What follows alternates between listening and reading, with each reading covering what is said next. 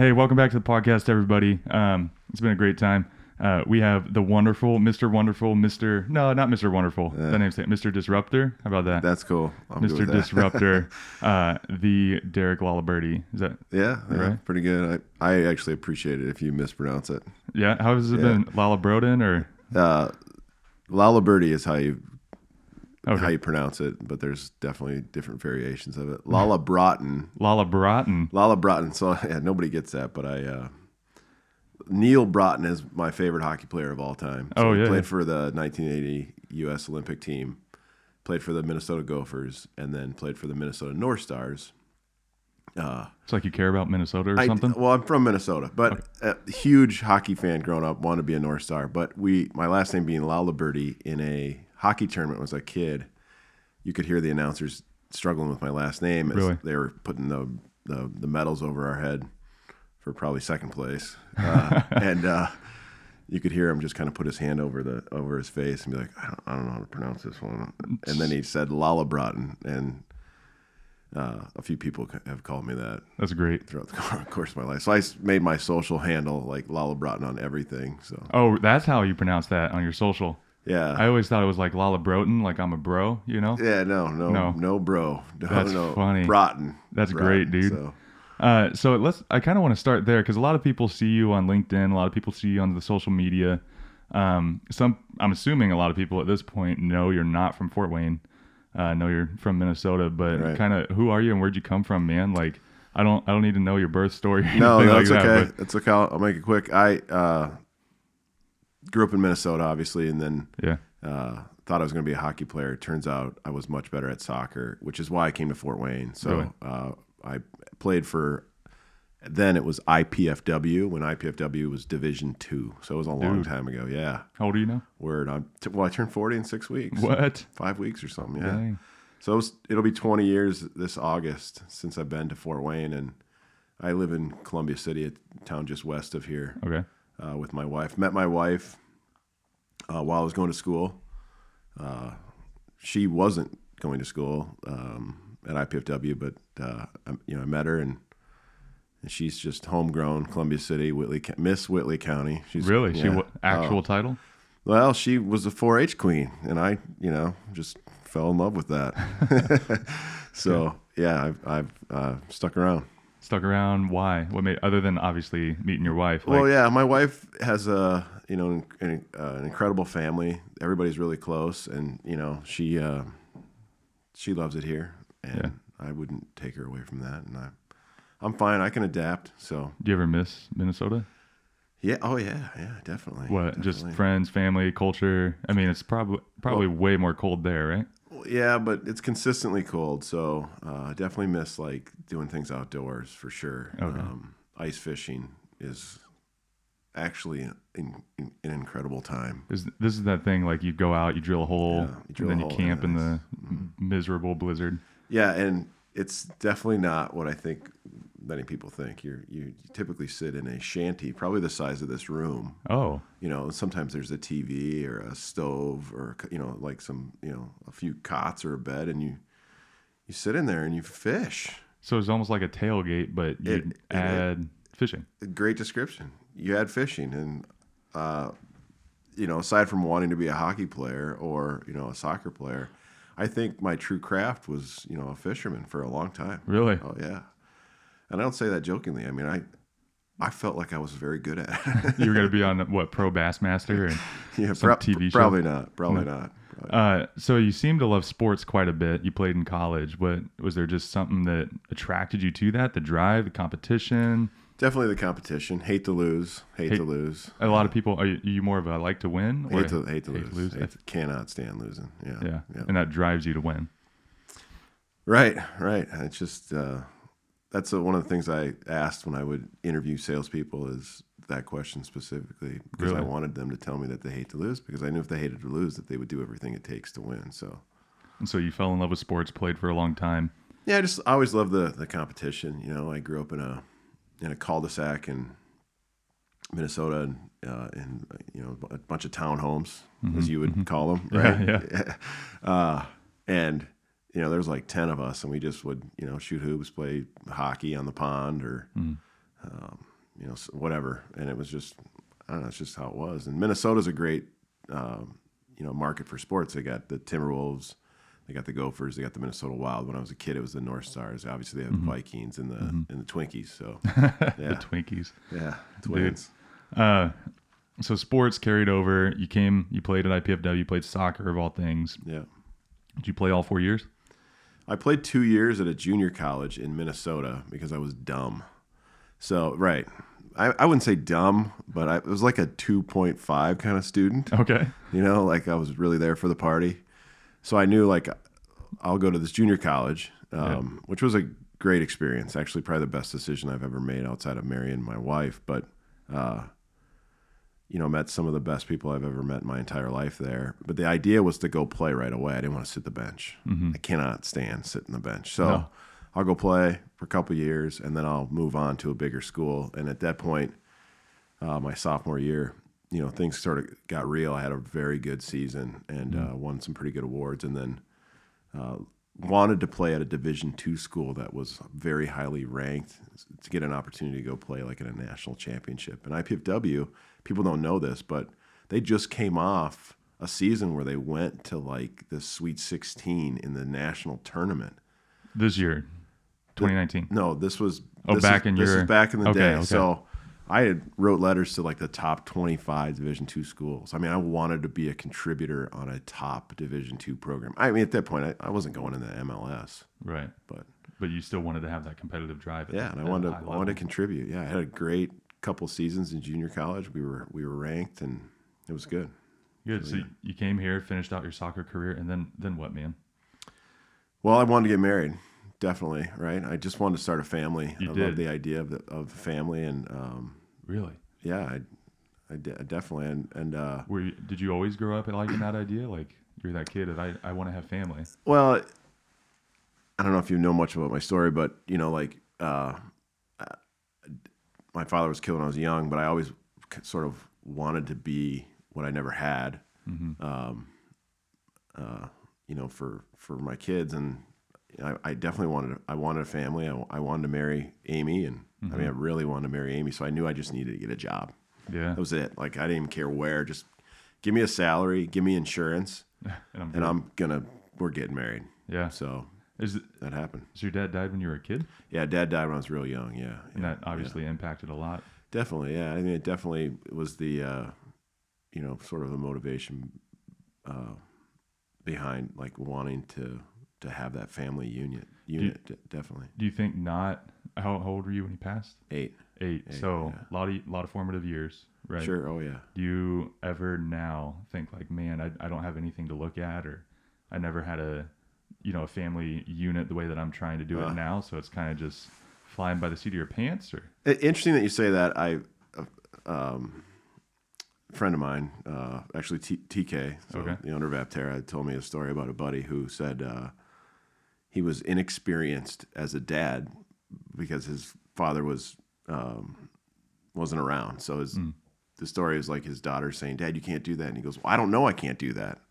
My dad was only alive till I was ten, and you're twelve, so literally we're in uncharted territories." So that's uh that's definitely how I feel every single day with a ten and twelve year old. Like you know, I don't have any I don't have any experience. So I don't know what I'm doing. does that freak you out? No, I love it. I love Why it. Why do you I like love it? It's just, I mean, you don't really have a chance to fail if you don't, you know. You know, it's just people are like, you can't be friends with your kids. You got to be a parent to your kids, and I like being friends with my kids. I like being into what they're into, and um, yeah, it's just cool. It's cool. My wife is really good at being a parent. So does She's- that mean you're not good at being a parent? I mean, I feel like Well, you she's guys are like- a good team, right? Well, yeah, yeah. She, but she's like, you know, we we got to get him in bed. We got to make sure that we, you know, Oh, the rigid stuff. Yeah, like- brush your teeth and yeah, like brush your teeth. We got to eat vegetables. You know, we got to go to sleep early. We got to get to school. We got to do our homework right away. And I'm like, let's make a big bowl of popcorn and watch a watch an R-rated movie. right, right. Uh, you know, or let's go do something crazy like jump off a cliff into the river. Uh, you need that nice balance. yeah, we got a good balance. We we are. I guess that makes it makes us a good team, definitely. It's So dope, man. And so you got a job, and somehow you wound up working and became the face of one of the larger companies here in town. Like, what? What's yeah, definitely not the intention. No. uh, to become the face. Um, uh, yeah, I mean, I just I I felt like this um, shift. If we're gonna get into this, this shift in like how how you market yourself. I saw Gary Vaynerchuk speak at a conference in 2016, and I'd been starting to have this this thought like mm-hmm. salespeople need to start acting more like marketers, mm-hmm. and uh, this personal brand idea. This was like confirmational bias for me. Um, and I stole that phrase from Brad Knoll. If he's listening, confirmational bias is all you, bud.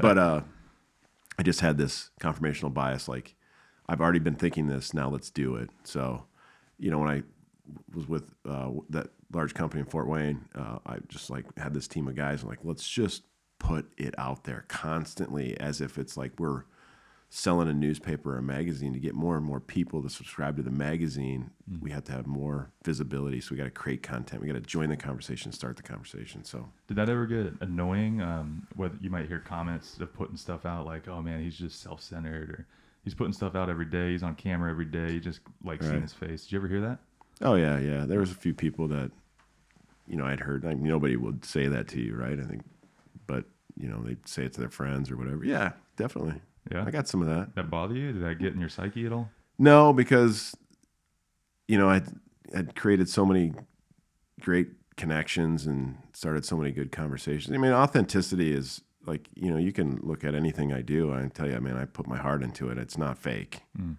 I mean, I I I'm really really walking the talk uh, as much as I can and being as authentic as I can. But you know, as some of those people, one in particular, I know was kind of trashing me behind my back, I just kind of reached out and was like, hey, man, if you ever need anything at all, just let me know. Happy to help. Yeah. And funny, funny story is he was uh, let go from his job and they had reached out and was like, hey, can you help me? like, nice. Can you help me inter- introduce me to somebody? And I just was like, yeah, sure. Nice. So no, it does bug, bug me. I get it. People are human. I mean, things are annoying. Yeah.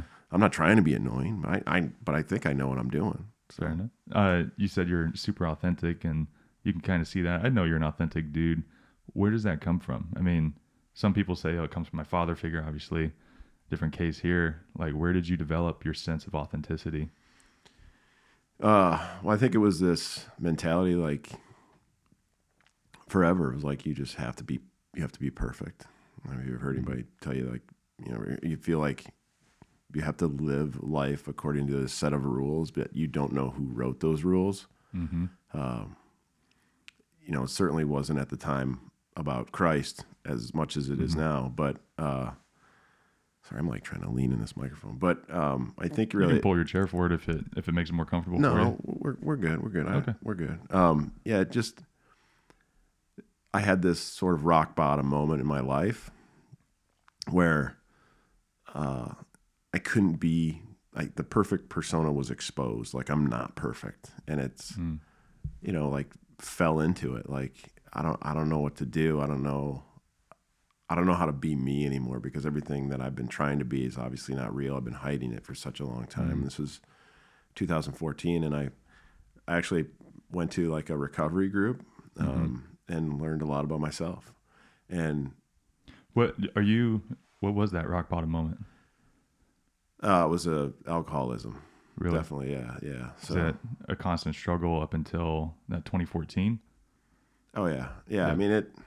It's it varies for you know it's it's got a different definition for for every every single person. But for me, uh, you know, I poured my heart into that relationship and I didn't get anything back in return. So the alcohol relationship. Yeah, yeah, yeah. Uh, nothing ever good.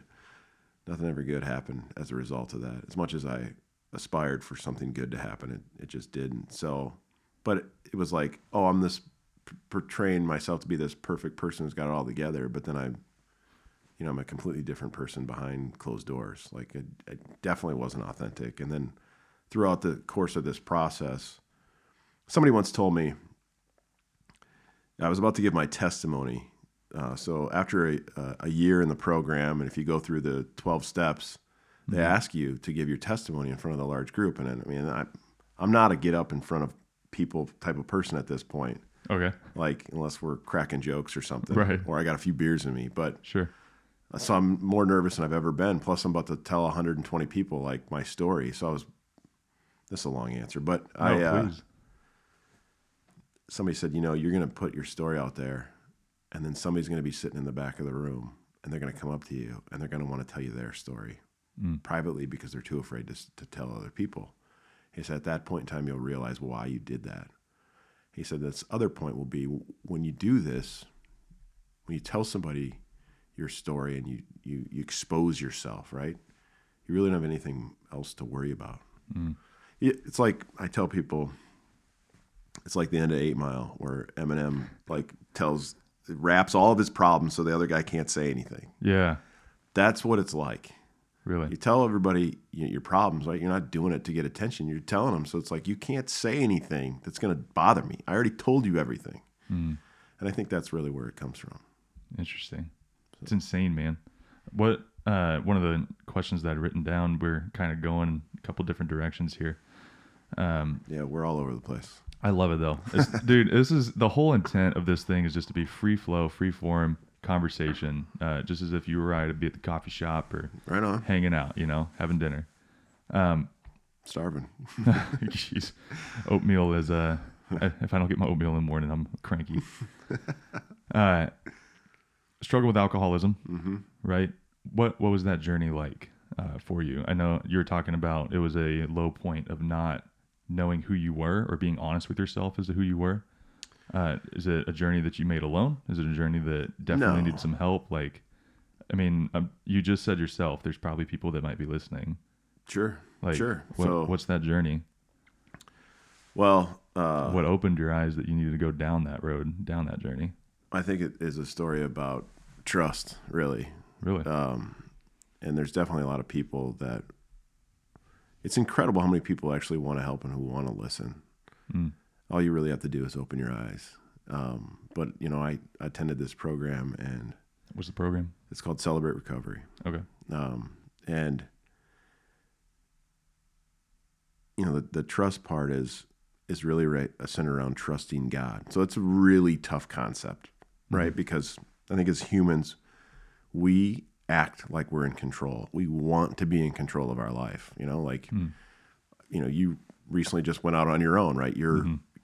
you're Oh, in I- control. It's your plan, right? Bro, uh, we'll, we can talk all day. I, Yeah. I'm OCD. Yeah. Like, there's some control freak issues for sure. Right. But at the end of the day, like you you really don't have uh, control. I mean, you you can do things um, you know, to to better yourself, but I think like, you know, if something drastic happens that obviously it's out of your control. So mm-hmm. trust for me was really broken down into like asking God what the plan is for my life and then shutting up long enough to actually listen. Would you say you believed in God pre this? Oh yeah. Yeah. I just didn't put any stake into really what it meant. Fair enough. I mean, faith is one thing, Christianity is another thing, Okay. and religion's a whole separate topic. But uh, Podcast part two. yeah, part definitely part two, three, nine. Uh, but realizing like I'm, there's a strong possibility, like you know, like I said, I always wanted to have a family. I wanted to be married. Like Mhm. that, that I'm gonna get a divorce. Really? Right. I mean, I, I, uh, it was, it was really bad. It was, it was definitely bad. Uh, and everything's relative, right? So my bad doesn't necessarily mean somebody else is bad. Right. But, uh, you know, God, God, what is the, what is the plan for my life? And instead of, you know, trying to control the situation, and I don't, I'm not trying to be too vague, but like, No, you're fine. trying to get my wife to for, you know forgive me and and Mhm. trying to say I'm sorry and or or or even better, I promise I'm never going to drink again. Like that's pretty typical. Like I've met a lot of people in recovery who promise they're never going to drink again or promise they're never going to use again and that's a big time empty promise and it's Mm. a like this time was different. I I mean I just I didn't do that. Mm. I didn't say I'm, I'm going to quit. I didn't say I promise I'm going to be better. I, I basically just showed up to recovery and I listened.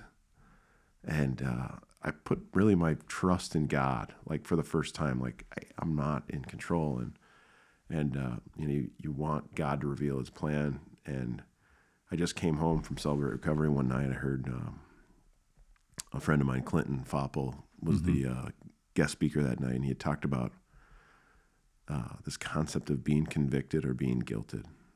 and I've said this several times um, or written it in one of my blogs, but convicted essentially is is this commitment to going forward, like to not turning. It doesn't mean convicted like you're you're you're you know you're you're in prison. It means like I'm convicted to to to going through the process to fixing this. I'm committed. Hmm.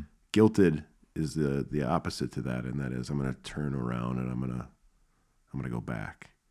And he had given this talk, and he asked us all the question: Are you convicted and are you guilted, uh, or are you guilted? And I I was really struggling at this point. It's you know a couple months in, and my wife and I were were really communicating the way that married couples communicate. It was like I still don't know what's going to happen with my marriage Wow.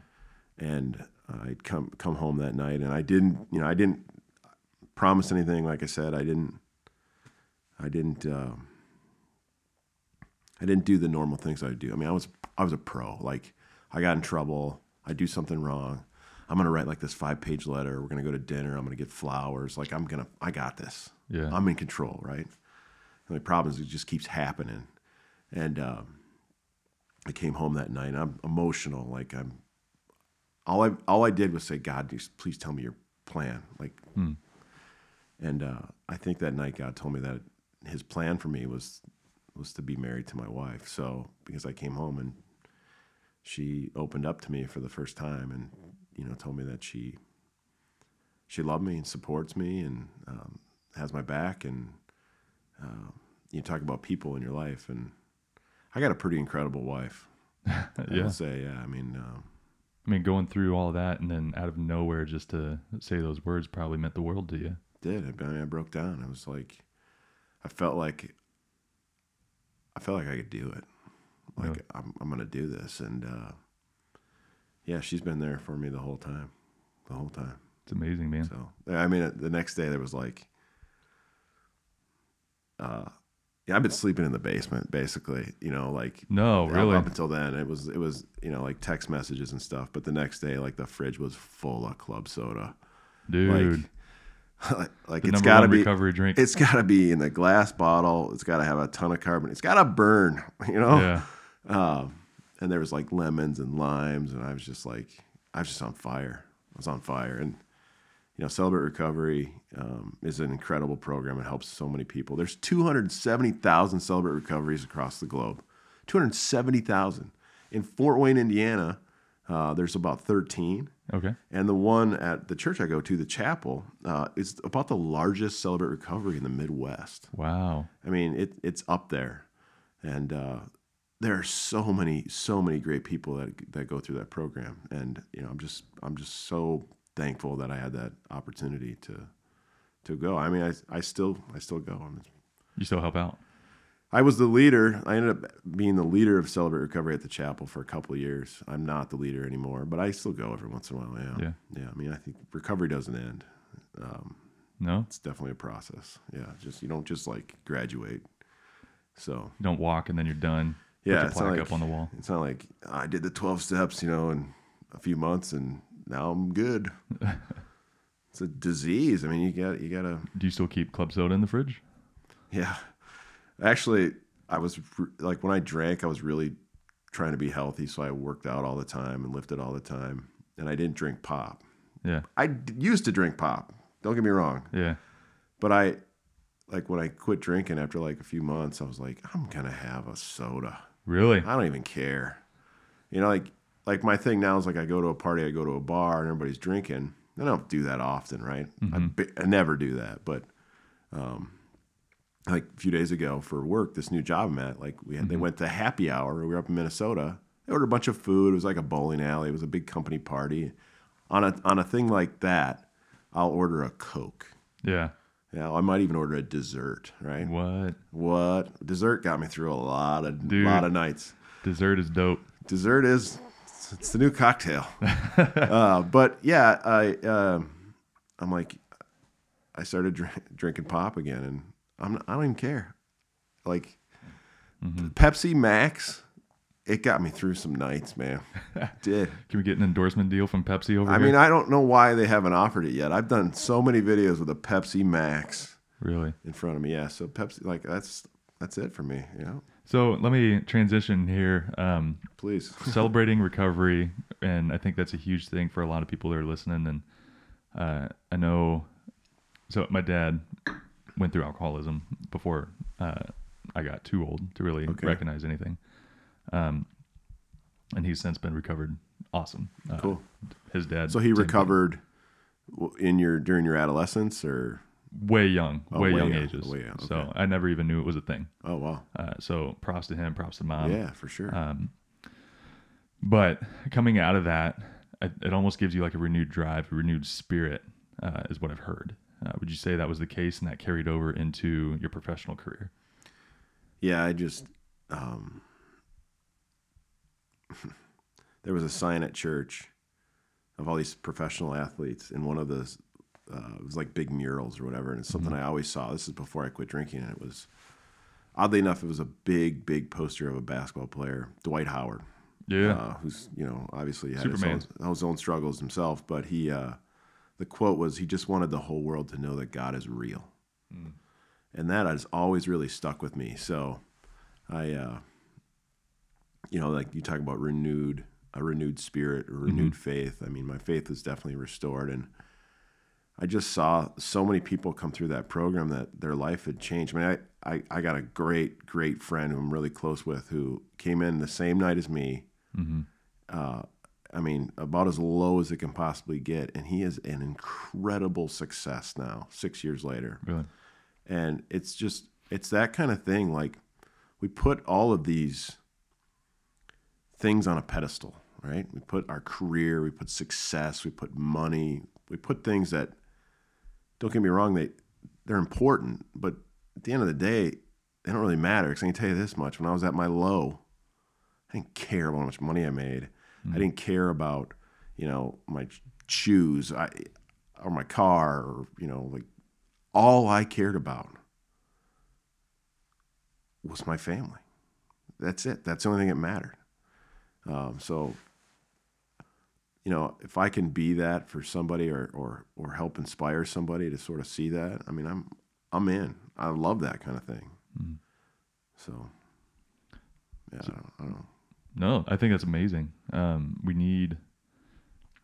You mentioned Gary Vaynerchuk, uh, and I think in a world right now where you can go on YouTube and Instagram and see all these success stories that are happening, you see somebody that's hustle, hustle, hustle. To have somebody that's like, "Hey, that's great, do it," but don't forget, you know, don't forget what's truly important in your life. Yeah, It, it's a big deal. It's a really big deal. I agree. I agree.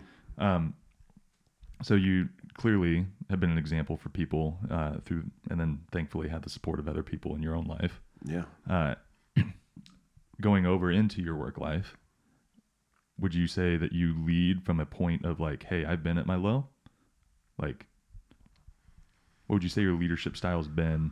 Knowing where you've been um, through alcoholism, being a family man, uh, career, knowing what's important, what's not important. How has that changed your leadership style at, at, at the office? Yeah, I'm a very passionate, very passionate person. So you know, people say that you, whatever you're passionate about is your greatest strength, but it's probably also your your greatest weakness. Mm.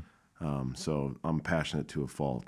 Uh, definitely. I mean, it's my leadership. I, I, I think that awareness is probably the greatest virtue that anybody can have in business or in life. Awareness of what self. Self awareness. Okay. So if we're in a conversation together, let's say we're in a sales conversation and I'm talking and you're clearly not listening. Mm. Many people don't really pick up on that. I've been in a million selling scenarios where it's like, hey, you should stop. He's not listening. She's not listening. I think there's a an element of of uh, self awareness that is um, it's it's just so important, and that's you know from a leadership standpoint, I'm very aware of you know are people listening to me? Is if they're not listening to me, I'm going to shut up, and I want to convey that, or at least you know you know with with you know my guys that I um, managed or the people that I'm managing now is is uh, Mm-hmm. be a little bit more aware of what's going on. So that's that's a pretty good summary of how I how, How I lead. how'd you develop that awareness? Is it just trial and error? Like you screwed up a bunch of times and took note, or well, I took a I was a sales consultant for a long time. yeah, Not really a long time, about a year, but um, a lot can change in a year. Yeah, a lot definitely. So I actually went out um, in I wouldn't say started a business, but joined a business as an associate partner. Yeah, The great guy in Fort Wayne, and then, but I'd taken this sales training methodology for the past, I mean, eight years, nine years, and a big part of that was centered around awareness. It's essentially, essentially along uh, along the lines of listening. You know, shut up, ask some great questions, and shut up. yeah. So I think that's where that really came from. And so you led um, to keep going into your professional career here. You led a team of four. Is that right? Four Yep. tight knit people Yep, yeah, um, at a company here in town called Aptera, right. right? And you kind of became the face of that company. Was that what was what's life like? What was that like? Was that enjoyable? Was it Yeah. responsibility that was like, oh man, I don't know if I'm ready for this? Like, You know, I the, the face of the company thing is and I only say that from hearing or seeing social media. I mean, we obviously do research Right. on everybody that comes in here. sure. You know, you look up Aptera, whose face do you see all the time? Yeah, yeah. I I think uh, I sorry. I kind of cringe a little bit when I hear that because it was never my intent to be the face of the company. It was like I just really wanted to have conversations with people that needed help, Mhm. um, and you know, like back in the day, professionally speaking, the only way that you would you know meet somebody or get get that opportunity is through like calling them on the phone. Hmm and you know fast forward to to now look why would you spend all day calling people right? They have to make a decision to answer the phone or be at their desk or be next to their phone. And that's just a really tiny aspect of how you get a hold of people. I mean now it's it's uh it's social media. Why wouldn't you use it? I mean you have a platform. Um, and if you can combine that with authenticity plus you know what you do and how you help i mean you have an incredible opportunity. And i just saw that opportunity and and especially after hearing gary i was like we got to do this we've got to do this side of it like i have this vision let's do it and, then you know there's some great people at aptera that supported that so um, it never was really meant to be the face it was like i i consume media this way. Let's put media out that way because this is how people consume it. And it constantly changes. Did it work? Yeah, I think so. Yeah. Yeah. Yeah. What's your what? What would make you say it works? Just business? Like, do you look at metrics when you do stuff like that? Or? Yeah, a ton of ton of data. I mean, there's there's uh, peaks and valleys for sure. Yeah. Uh, you know, I think when you combine it with a great marketing strategy and you're speaking the same language as, as your marketing or as the, the vision of the company, you have a lot of success. But most importantly, the success is directly tied to to ha- having something to offer. So, hmm.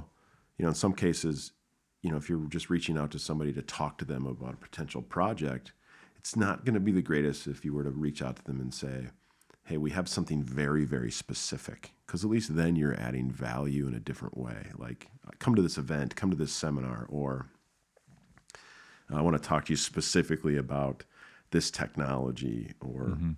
this trend, and I need your feedback on it. Or I want you to attend a, or I want to invite you to be a guest on our podcast or on our video. When you have something specific and you're speaking the same language as marketing, I think you're adding value on another level. And I think that's really where the success came from. Mm-hmm. Uh, and when we didn't have success, it was you know based on the fact that we just we were just reaching out, Just So, reaching. just reaching out. Yeah, but it it was an incredible experience, and I have you know uh, tons of faith in in Aptera, and and I, I know they'll do well, definitely. But Now, before we get into your transition away, a quick tidbit about your videos and doing them all the time. You did how many videos back to back to back? Do you remember the number? uh, How many days of recording? oh, I I mean I we shot about a I think about 150 episodes of the show. Um, and we we usually would do it totally was all over the place. We would always have a set day to shoot. Um, Right. didn't always work. I mean, we're really smart, uh, d- demanded uh, software developers that Mm-hmm. you know like we, un- who understand their priority. Like you, you're working on a team, you have a client, you got to do that. We're gonna have to reschedule. Um, Mm-hmm. so we'd always have a set day to shoot, and that didn't always work. So some days we would, some weeks we would shoot four videos, five videos. Mm-hmm. Some weeks we wouldn't. But we, when we stack videos like that, we're able to spread them out. Yeah. Did you ever experience a level of burnout just doing that again and again and again? Oh yeah, yeah. There was one video series that, uh, you know, the well, there was two video series. One was on a topic that we were really, we were really beating pretty hard, and Mm-hmm. uh, luckily the guy I was doing the video with just an awesome guy. Um, but it was like, we keep talking about this, we're not getting a lot of results. Definitely not the results we want. Um, so that was hard because I, I, you know, sometimes it, it kind of sucks mm-hmm. you know to have to do that but it's it's really exhausting and discouraging to feel like nobody's listening. And you're mm-hmm. talking about this feel and you have that level of confidence it's just sort of depleted um, and then there's other times where it's like you're being you're you're being put in a situation and you don't want to have a script. You really want to be just impromptu mm-hmm. ad hoc. And there was a, a video series where i felt like every single thing that we said had to be so specific and it just made me want to puke in my mouth Really? yeah. I just want to get up there and Go. just go. Not a cards guy. Not a- yeah. yeah. Just whole like, you know, why do you do it that way? How do you do it that way? What does it mean? I'm just like, hey, tell me what's going on. Right. You know, let's talk about it. right. And I think that was the part that appealed to people for sure. Nice. So So you you've alluded a few times now. Uh, you're no longer with Aptera, correct? correct. Yeah. Um, I think you can talk about a little bit your transition away. Uh, what what drove that? I mean, you seemed from all all other angles looking out. Obviously, you know your life the best, and your wife knows it second best. Um, She knows it best. I'm She knows second- it I'm best. Second best. um, you looked happy, man. You looked like you were enjoying life there. So why why leave a good thing? Right. Well, there's a few components to that. Um, I never went looking for an opportunity. Um, I just had no reason to, you know. Um, but opportunity kind of finds you sometimes, and in this case, it did. And Joe Hoffman, the guy I'm working for now, I've known since I was. I mean, our our mothers are best friends. Really? So, you know, I've known Joe since I we went. I remember uh, going to his house all the time. He had this big boxer named Hercules, and we would sleep over there. And now he's my boss, and he's like a year younger than me, which is awesome. But, uh, um, you know, we always kept in touch, and I had trained his uh, some of his salespeople on how to make cold calls like five years, six years ago, seven years ago, and. Uh, you know, he had reached out and said, "Hey, I got this thing," and I'm like, "No, I'm not really interested." No, I'm not really interested. And then um, this past over the holidays, and he said, "Look, I know you're coming home for Christmas. Let's go to lunch." And I'm like, "Oh, okay, yeah, that's fine. Let's do that." Yeah. Went to lunch. He presented this uh, this idea that he had. It was more than idea. It was pretty flushed out because he had me sign an NDA at lunch. I'm like, "Whoa." That's a big deal. Yeah, big deal. So uh, it was one of those things where it's like, man, if this isn't God's plan, why am I constantly thinking about this? And um, it's just one of those things where I kind of came to the realization like, I should do that. That's the first part, right? Like, there's an opportunity. Second part is, uh, you know, like I, I hate saying this, but I think you and I are kind of going through the same thing. But it's like Sure. I'm turning 40, Mm-hmm. all right, and I know it's like every oh you're so young or oh you're old, you know, like it's this age thing. But for me, it's like I don't want to look at the next 10 years of my life and say that I didn't take a risk Mm-hmm. because I feel like I'm in a good place to actually take one this time. I mean, I've learned a lot about the last risk I took. Um, you know, I left Apt, I left Aptera once before. So, No, really. Yeah, so I left to Would you take a sa- risk and start like a multi-level marketing or No, no. Um, and I know some people in that industry, by the way, that are crushing it. it. But uh, the um, yeah, I left once before, and it was uh, like a buy-in kind of thing, and it was Mm. you know, and it was there was nothing wrong with it. I just wasn't ready for that in my life, and now I'm not buying in. You know, Yeah. I'm an employee, Yeah. and I learned a lot about that. But then I have, you know, some of the things I was able to do while I was on my own, uh, I can do now. Mm. Uh, so there's an opportunity to, to be sort of on the ground level of something really cool. I mean, I work for a construction company, right? This Yeah. past week I was on top of a roof, a showroom roof. Let's not get carried away. uh, inside, you know, putting Yeah. putting a roof on a house, um, and that's totally. That's just I am. I'm an idiot with a nail gun. I'm a Happy Gilmore. Like, Yes. yeah, I'm gonna shoot you. Clark Clark Griswold. yeah, it's this is bad. Uh, but uh, so it's totally foreign to me. But it's uh, the this this idea that we can create this technology side, like we're doing this startup, and it's based centered around a technology. It's going to do something really really cool, and to be on the ground level for that, man, I'm pumped. Yeah. I am pumped. I mean, I just we I've been in a meeting with us. It's funny because I was worked for a software developer, did software a specific way. Um, I was never really involved in those meetings. Now I'm working for a company that's using a software provider, and I'm in those meetings, but I'm on the other side. Yeah. So it's just it's cool. I don't even remember the question. I'm just talking. No, dude, I love it. Okay. It's great. Uh, so you're excited for this new venture. Did you? There's no. You said it a little bit here. Um, opportunity kind of just fell in your lap. Like it's not like you went looking for anything. Yeah. It's not like you were dissatisfied. Like you, you, I mean, TK called you right before this, right? Yeah, yeah. Um, still good, great friends with TK and even Conrad. Um, Yeah. You know, like uh, Aptera will always have, a, you know, really a, a place in my heart. I'm, I, I love so many people there, and I think you get to a point in your career where, and I, I said this before the podcast, you're, Mm-hmm. you're either the company's either helping you grow, Mm-hmm. uh, or they're not, or you're helping the company grow, or you're not. And I think we were at this sort of like, I got to sort of reinvent Yeah. myself to help to help the company and and and I didn't I didn't feel like that was what I needed to do. I didn't, I, I, like I I don't think I I think I could could help them grow more, but I felt like they're in really good hands. They got some good people over there. The team is great. right. All those guys are still crushing it. Yeah.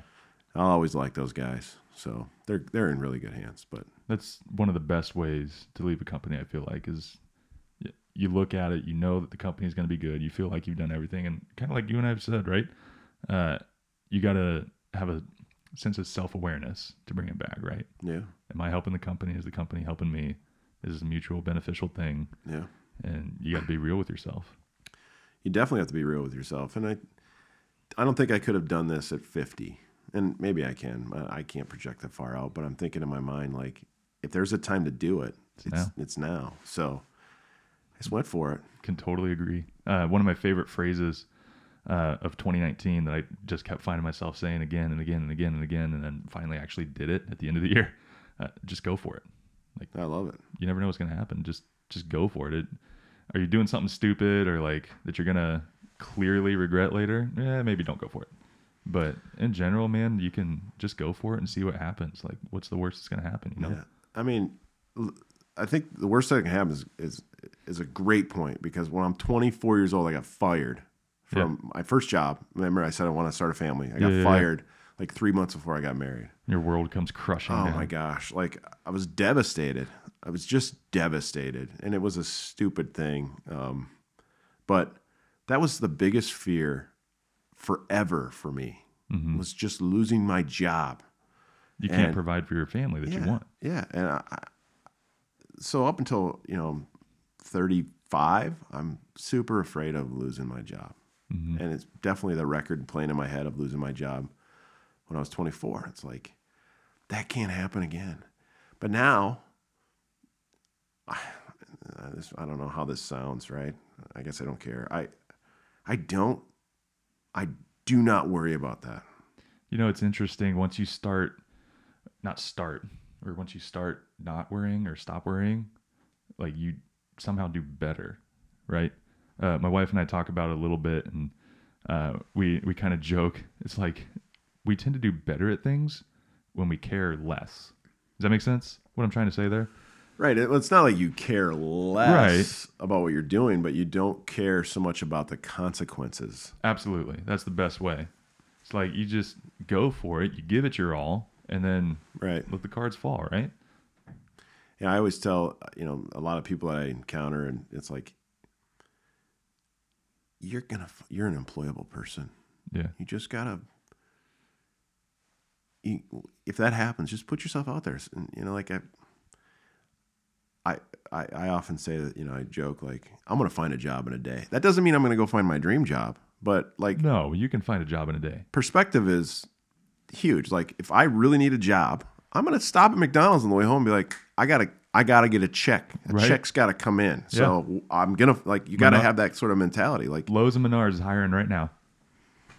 just go get a job Yeah. and then find the job while you got a job. Like Right. get something. Right.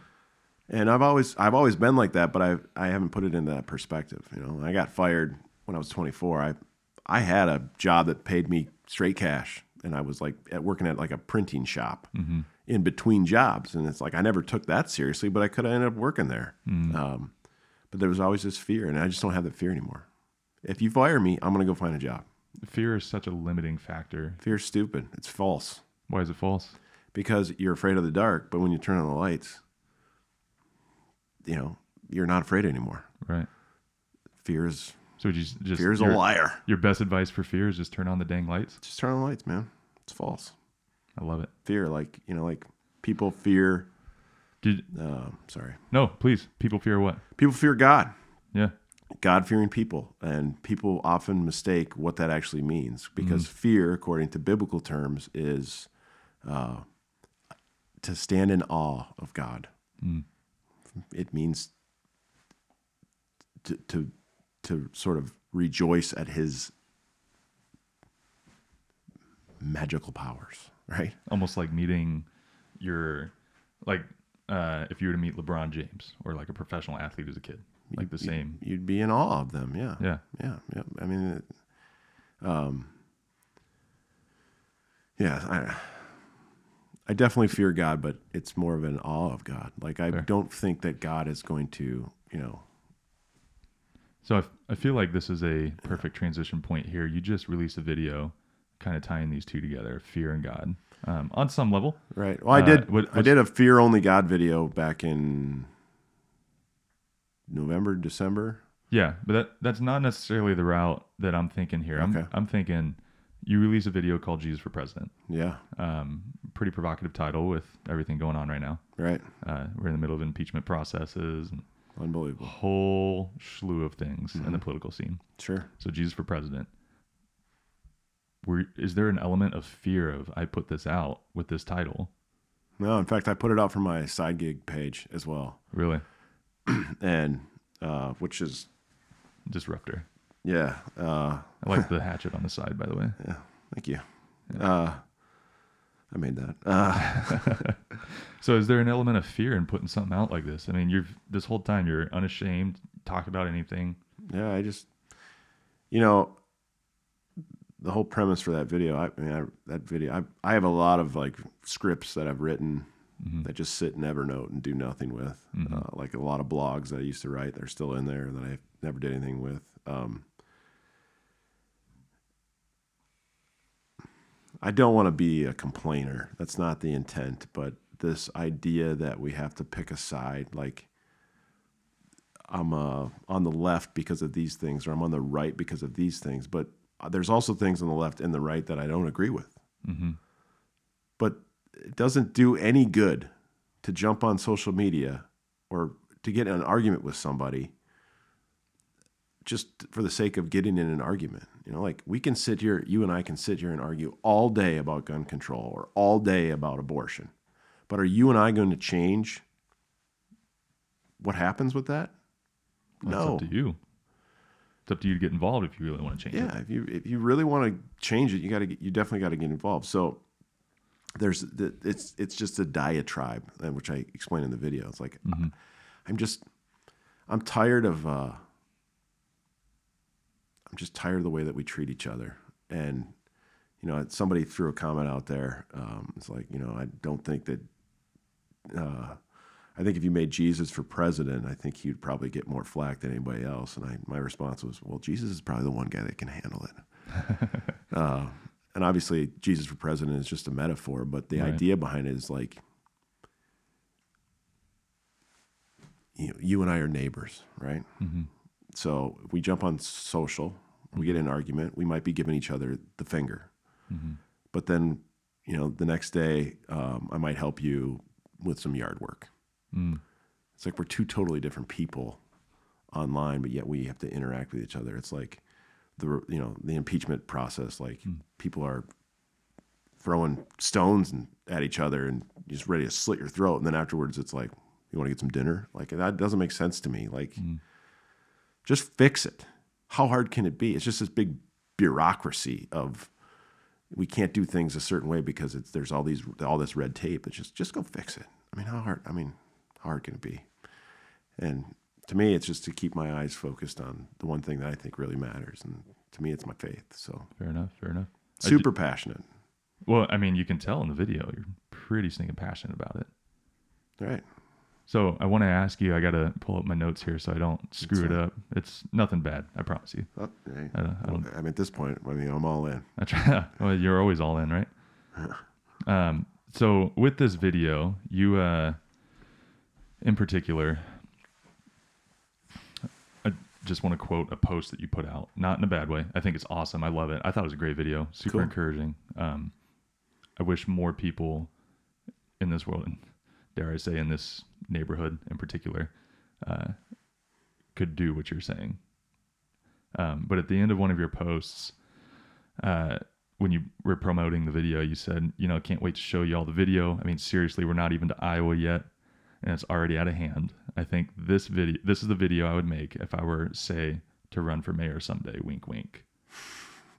Is is this a hint? At, Well, I live in Columbia City, so I'm not going to be running against Tom Henry, No. I think's doing a great job. Yeah. Um, and uh, I can't run for mayor because I don't live in the city limits. would you move to the city limits to run? for In mayor? Columbia City, yes, I would. you would run for mayor in Columbia City. I would run for mayor in Columbia City. Yeah. Yeah, Mm-hmm. big deal, man. there was this debate over what to do with the old high school. So if you're familiar with Columbia City, they just passed a referendum a few years ago to build a new high school. It's the first time that they've done anything in like 70 years or something like this. And it, it mm-hmm. failed several times. And I was really passionate because I got two kids, and it's like this school floods, it closes because of it floods. It's terrible. And this argument over paying 12 extra dollars a year to build a state of the art high school that people can be proud of. And people are very, very proud in mm-hmm. Columbia City. It's, I mean, I, I love living in Columbia City and I love the people there. Mm-hmm. But this idea that building a new high school is a bad thing, it just drove me insane. I mean, talk about passion. I was like, give me a sign. I'm going to go pick it with the people. And I did Yeah. like um but you know like you don't want to spend an extra $30 a year whatever i mean it's so small Right. It's trivial. It- yeah for a $75 million high school I A couple mean, of Starbucks i think i think it's i think our taxes went up 56 bucks a year and then once the middle school expense like is paid off it drops back to like essentially what we're paying now. I mean Yeah. it's it's anyways so this like i was passionate about it then and, and then i started coaching a, a travel soccer team. So my daughter loves soccer and Mhm. uh, i played soccer but i coached at the y uh, every sport you can think of probably 15 times. Uh, baseball or not baseball basketball and football. I still coach youth football and i never played um, so I'm, so I'm involved You don't take any place from the Vikings, do you? hey Whoa, whoa, whoa, whoa. hey, I mean, you could go for Pitt State, but just saying. Gophers beat Penn State this year Yeah, but we beat. Uh, who do we? Wait, what, what was that game? Michigan. We beat Michigan. Good, good. Yeah.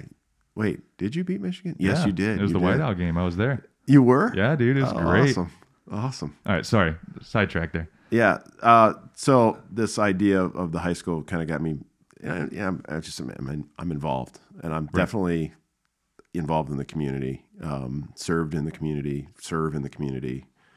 Uh, know a lot of the kids in the community and care about them, and um, then the idea of what to do with the high school now that the new one's going to be live next year. It opens.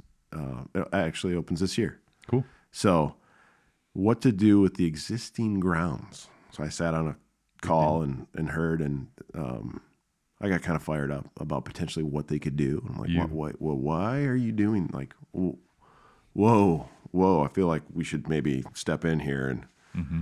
and um, you know, I'm definitely a little bit more talk in that arena than than I am actually action. But uh, then this idea that they were going to turn the one existing soccer field into something that, in my opinion, didn't make sense. I just felt like, where, what? I'm getting involved now. Gonna So, disrupt this thing. I'm gonna just. So yeah, I'm just wink, wink. If they changed the rule, I'd run in a second. It wouldn't even take a sec. Yeah, run. Heck yeah, I'd run. Yeah. I would run in a minute. You think you'd get support? I don't know. Do you care? No, You just want to definitely put out Jesus for President videos as my campaign. See, really? there you yeah. go, man. Heck yeah, You do can't things care. differently. I love it. Think it's cool. Just be me. So yeah, it, it, yeah, I put it out there. I've had obviously a lot of people. I put a post out there a couple months ago um, about running for mayor, and a lot of people like, "Oh yeah, let's do it." like, uh, yeah. Well, my I have some my, my wife's family is pretty involved, and some of them work in the for the city, and it said, "Well, you got to live in the city limits." And I was like, "Well, I guess I'll just go buy an apartment." There you go. You can do that. Pretty easy. Yeah, there's probably some rule against that. You probably have to, I don't know, whatever. Bureau- Whatever. Bureaucracy. I still pay the taxes in Columbia City. Yeah. I'm still involved in Columbia City. Yeah. Why can't I run for mayor? Because I live in the country? Hmm. I don't know. It's a rule. It's a rule of Allen County, too. It's messed up. I got friends who couldn't even vote because they don't live in the city limits. That's pretty messed up. Yeah. I, I actually don't think I can vote for mayor. Really? Yeah, because I, I didn't live in the city limits. That's messed up. So why don't you run and change that? Well, maybe I will. I'm just kidding. I'm just kidding. Hey, um, so that's pretty much everything that I, I had for our session today. I'm hoping we can do another session, but I do want to close out with a few more, uh, a few more Sure. questions of you if you got the time. Um, man, you're a passionate dude. Like you invest in the future, uh, not just for yourself, but for those around you. You know, your kids in high school, uh, your former team at Aptera. Like, first one, first off, what's your main piece of advice for somebody, man? Like, uh, whether you like it or not, people, younger generation people, will look at you and say, "Man, he's done it. He's done something right." Um, almost look at you as a positive example. Yeah, I, I think if you're not growing, you know, you're you're dying. So that's sort of a cliche, but somebody once told me this phrase, and I've said it a thousand times, so it's officially mine.